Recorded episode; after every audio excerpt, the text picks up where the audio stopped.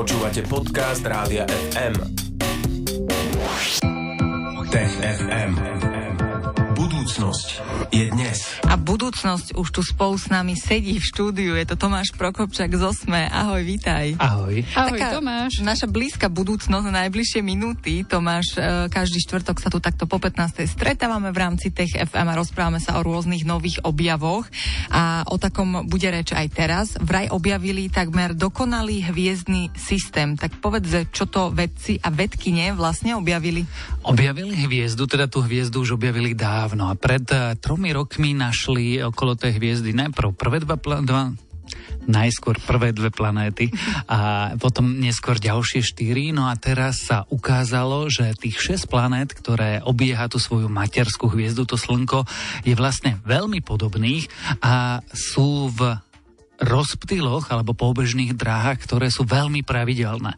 A keď si predstavíš našu slnečnú sústavu, tak máš veľké planéty, malé planéty, proste e, sú rôzne. A ešte navyše naša slnečná sústava, keď bola mladúčka, tak zažívala veľmi divoké obdobie a až takú pubertu. A jedno s druhým sa všelijak zrážalo. No ale táto slnečná sústava je veľmi stará, má 12 miliard rokov a vlastne sa v nej nič nestalo. Uh-huh. Vieme si ešte bližšie nejako povedať, že ako vyzerá tento systém? Predstav si to ako planetárny systém, kde je 6 planet, ktoré sú takmer rovnako veľké, sú trochu menšie ako e, e, Neptún, preto sa volajú subneptúnické telesa.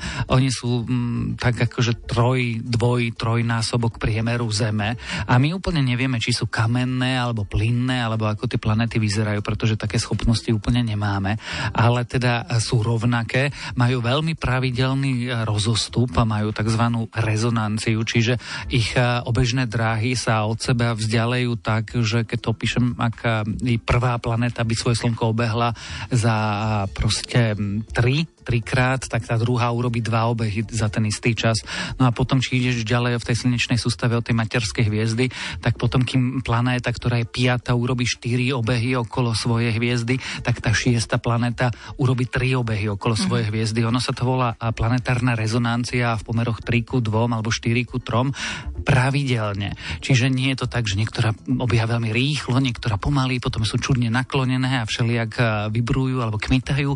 Nie, tieto planéty sú tak také ako keby unavení dôchodcovia trochu, ktorí e, veľmi pravidelne s rytmikou danou a opakujúcou sa obiehajú okolo svojho slnka, čo je vlastne pre astronomov úžasne zaujímavá správa. Uh-huh. A prečo teda, keď to opisuješ tak, že je to také nudné, nič sa tam nestalo, len tak pomaly si tam tak nejako obiehajú.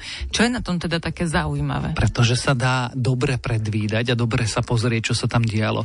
Naša planetárna sústava je pozostatkom po rôznych zrážkach. Napríklad náš mesiac je pozostatkom po zrážke Zeme s telesom veľkým asi ako Mars, no a výsledkom bol neporiadok a zvyškom po neporiadku je Zem a náš mesiac. Ale v tejto planetárnej sústave vzdialené asi 100 svetelných rokov vo vlasoch Bereniky sa nič také podľa všetkého nestalo. A tak ako sa sformovala, ako sa sformovala hviezda a planéty okolo nej pred 12 miliardami rokov, no tak krúžia tie telesa dodnes. A je to strašne výhodné pre astronómov, pretože vedia dobre sledovať orbitálne dráhy, vedia sledovať, ako sa vyvíjajú planetárne sústavy, vedia e, nastolovať hypotézy o vzniku takýchto telies a potom ich konfrontovať s tou realitou. Vedia zisťovať, v čom sa naša planetárna sústava líši, ako by mohli tie pravidla fungovať. No a ešte je veľmi zaujímavá aj tá posledná vec, o ktorej teda astronomovia opatrne, ale radi hovoria, a to je, že vlastne v tej planetárnej sústave sa 12 miliard rokov nič zle nestalo. A keď sa tam nič zle nestalo, tak tam boli stabilné podmienky. No a kde sú stabilné podmienky, dobrá teplota, treba stečúca voda, no už tak tam môže byť niečo zaujímavé. Mm-hmm. Je ešte niečo, čo by sme sa mohli z takéhoto slnečného systému dozvedieť, okrem toho, čo už si menoval? Teraz sa budú pozerať na to teleskopy a budú práve zisťovať, keďže majú dobrú hviezdu, ktorá je jasná a žiarivá, čo sa deje v atmosférach týchto jednotlivých planét.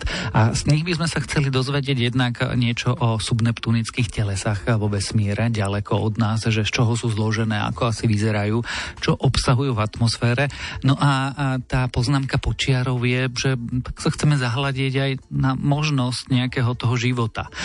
Či tam náhodou niečo zaujímavé sa neodohrá, odohráva práve preto, že tam boli stabilné podmienky a ten život sa mohol prispôsobiť týmto stabilným podmienkam. Takže uh, mierne nadšení sú astronómovia z toho, čo všetko sa dá vyčítať z týchto planét v tomto veľmi zvláštnom inak uh, vesmírnom systéme.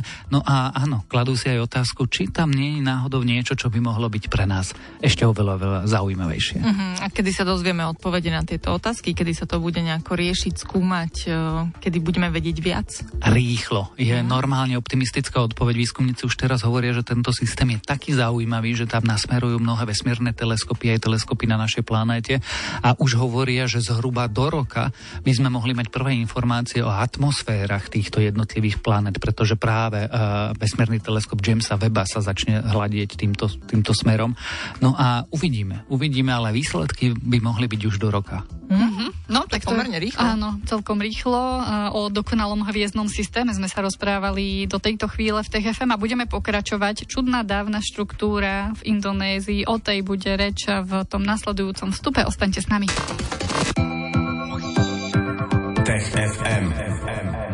Toto je Rádio FM a vo štvrtky po 15. vám pravidelne v Popo FM prinášame rubriku Tech FM s Tomášom Prokopčakom z Osme. Rozprávame sa o vede, objavoch, technike, aj vesmíre a teraz sa budeme rozprávať o jednej čudnej, dávnej štruktúre. Áno, Tomáš Prokopčak z Osme je tu s nami, tak Tomáš povedz, že čo veci objavili v Indonézii, prečo je to také zaujímavé? Oni to ani tak neobjavili, ako priniesli nové údaje. My vieme, že v Indonézii na západnej Jáve je jedno megalitické nálezisko, ktoré sa volá, že Gunung Padang.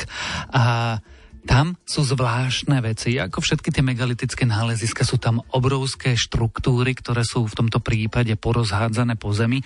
A my tušíme, že tam kedysi žili naši predkovia a tí predkovia a tieto megalitické stavby postavili, čiže niečo zaujímavé sa tam odohralo.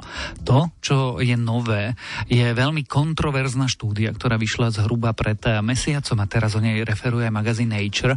A tá hovorí, že najstaršie vrstvy tohto megalitického analytického náleziska majú 27 tisíc rokov a to je veľmi, veľmi odvážne konštatovanie. Prečo je takéto tvrdenie, konštatovanie problémom? Pretože keď si zoberieš veľké pyramídy a najstaršia z nich Džoserova pyramída v Egypte má nejakých 4500 rokov, keď sa pozrieš na Stonehenge, ktorý má nejakých 4-5 tisíc rokov, keď eh, sa pozrieš na najstaršiu megalitickú stavbu, ako poznáme, čo je Göbekli Tepe v dnešnom Turecku, ktorá má zhruba 11 tisíc rokov.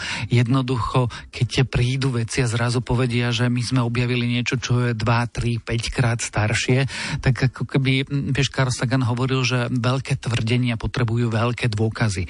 A na také tvrdenie, že naši prapredkovia pred 27 tisíc rokmi, keď boli uh, lovcami a zberačmi a potulovali sa po jaskyniach a boli radi, že to prežijú, dokázali sa organizovať tak, aby vytvorili megalitickú štruktúru alebo obrovskú pyramídu, tak uh, nie je to veľmi pravdepodobné, ale vyšlo to vo vedeckom magazíne a bolo to normálne riadne odpublikované a tí vedci na tom mieste naozaj urobili vedeckými metodami datovanie tých vzoriek a tie výsledky im vyšli. No tak ešte nám povedz, že ako to miesto, ako to nálezisko vyzerá a ako vyzeral výskum. Je to stará sopka, ktorá je dlho vyhasnutá. Na tejto sopke a v jej okolí žili ľudia dlho, dlho. My vieme, že tam tisíc ročia žili ľudia. No a pravdepodobne pre nich bolo posvetné miesto, čiže tam budovali štruktúry. Tie sa skúmajú archeologickými metodami už eh, niekoľko desiatok rokov, posledné roky veľmi intenzívne. No a jeden z tímov urobil a sondu, to je taká vec, že si vykopeš rôzne vrstvy do kopca, no a potom datuješ tieto vrstvy na základe rôznych nálezov. A títo vedci, geológovia, nie archeológovia, tvrdia, že na základe datovania pôdy z tej najspodnejšej, najstaršej vrstvy, ktorá sa dotýka samotnej sopky, došli k času, ktorý ukazuje 27 tisíc rokov rádiouhlíkovou metodou.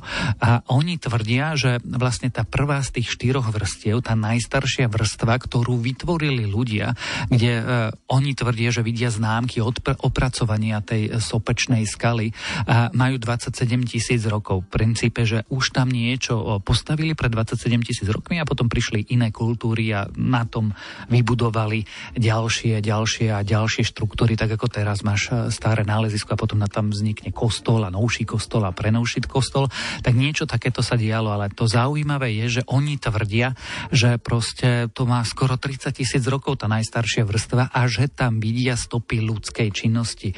No a toto tvrdenie je extrémne kontroverzné. Mm, a prečo ho kritizujú iní vedci? Alebo teda ako ho kritizujú? My si úplne nevieme predstaviť, že by pred 27 tisíc rokmi naši predkovia mali schopnosti vytvárať takéto obrovské štruktúry. Pretože z toho, čo vieme o našej minulosti, v tom čase sme mm, žili ako rodinné skupiny pár jednotlivcov, ktoré sa potulovali vlastne mm, divočinou a boli radi, že prežili. Tí ľudia boli bystrí, boli šikovní, vedeli používať nástroje, mali oheň, kultúru, jazyk, čokoľvek. Ale zorganizovať výstavbu proste pyramídy je niečo, niečo veľmi, veľmi ťažké. No a zároveň vedci hovoria, že no dobre, tak a možno ste dobre datovali tú pôdu, ale to, že tá pôda má 27 tisíc rokov, to ešte neznamená, že tam bola proste nejaká kultúra, ktorá opracovávala a vytvárala prvú pyramidu. Vy tvrdíte, že tam vidíte nejaké stopy po a, ľudskej činnosti. Oni tvrdia dokonca, že tam našli jeden úlomok, ktorý e, vyzeral ako hrot nejakého štepu kamenný alebo nejakého nástroja, ktorý boli použití pri tomto opracovávaní. No ostatní archeológovia hovoria, že nie, vy ste našli kameň a vy ste akože nepodložili úplne jednoznačné dôkazy toho, že, že tam sa naozaj odohrávala ľudská činnosť. Áno, vy tvrdíte, že tie najstaršie vrstvy majú 27 tisíc rokov, tak tam mohlo navíjať pôdu, ale to ešte neznamená, že tam niekto staval a dokonca takým primitívnym opracovaním kameňa nejakú štruktúru, ktorá bola kultovým miestom a na to by si potrebovala stovky ľudí. Čiže tá kontroverzia je taká, že, že síce tie tvrdenia sú pekné, ale keďže sú to veľké tvrdenia, tak musíte priniesť aj tie veľké dôkazy. A tí výskumníci jednoducho podľa, povedzme, že vedeckého konsenzu zatiaľ neposkytli dostatočne dobré dôkazy. Uh-huh. A vieme, že či sa budú snažiť to dokazovať, že aby sme zistili, kde je tá pravda? Vieme, pretože toto nálezisko je momentálne v centre diania v oblasti v Indonézii, čiže niekoľko vedeckých tímov už kope na mieste a snaží sa zistiť, čo sa tam dialo, ako sa tam dialo, kedy sa tam dialo a kto sa tam dial, aká kultúra, aká civilizácia na tomto mieste žila. Zatiaľ rozšírený a bezpečný odhad je, že tá megalitická stavba, tá pyramída, po ktorej dnes vidíme popadané kamenné bloky, má zhruba 2000-2100 rokov. Tým sme si bezpečne istý. No ale čo je pod tým? Čo sa ukrýva v pôde? Či tam nie je niečo ďalšie? Či tam neobjavia nejaký chrám alebo nejaké kultové miesto? Alebo čo ja viem, celú mm, zasypanú dedinu? Tak to ešte nevieme. Takže kope sa na mieste. Archeológovia sa zatiaľ medzi sebou trošku sporia, že, že čo to vlastne vykopávajú. Ale myslím si, že v najbližších rokoch budeme počuť veľa, veľa zaujímavých vecí o Indonézii, Filipínach, Bárme, Jáve, pretože uh, zdá sa, že naše tie aj čo sme sa na škole učili, ako fungovala minulého človeka, ako sa ľudia presúvali po planéte a kedy sa to dialo, je oveľa, oveľa zaujímavejšie a oveľa, oveľa komplikovanejšie a pračlovek a naši priami predkovia sa hýbali po planete oveľa skôr, ako sme si mysleli a preto sú dejiny ľudstva oveľa vzrušujúcejšie, ako sme sa domnievali. Takže ja si normálne trúfnem odhadnúť, že e, za najbližší čas, najbližšie mesiace a roky sa dozvieme veľa, veľa veľkých objavov minulosti minulosti človeka, ktorý, ja to neznášam, že prepisujú učebnice, mm, mm. ale ktoré budú akože zásadným spôsobom meniť pohľad na našu minulosť. No a možno z toho bude aj nejaký e, veľký trojhodinový celovečerný film, lebo tak dobrodružne som sa cítila ako v takom nejakom filme, tak možno aj také niečo sa udeje. To, ako Tomáš Prokopčák z Osme o tom hovorí, tak naozaj znie vzrušujúco, tak uvidíme, že čoho sa budeme môcť dočkať. A aj takú čudnú dávnu štruktúru sme rozobrali v dnešnom Tech FM. Tomáš tu bol s nami. Budeme sa tešiť aj o týždeň vo štvrtok po 15. a Tomáš, ďakujeme ti. Ahoj. Ahoj. Tech FM. Budúcnosť je dnes. Stream, živé vysielanie a playlisty nájdete na www.radiofm.sk.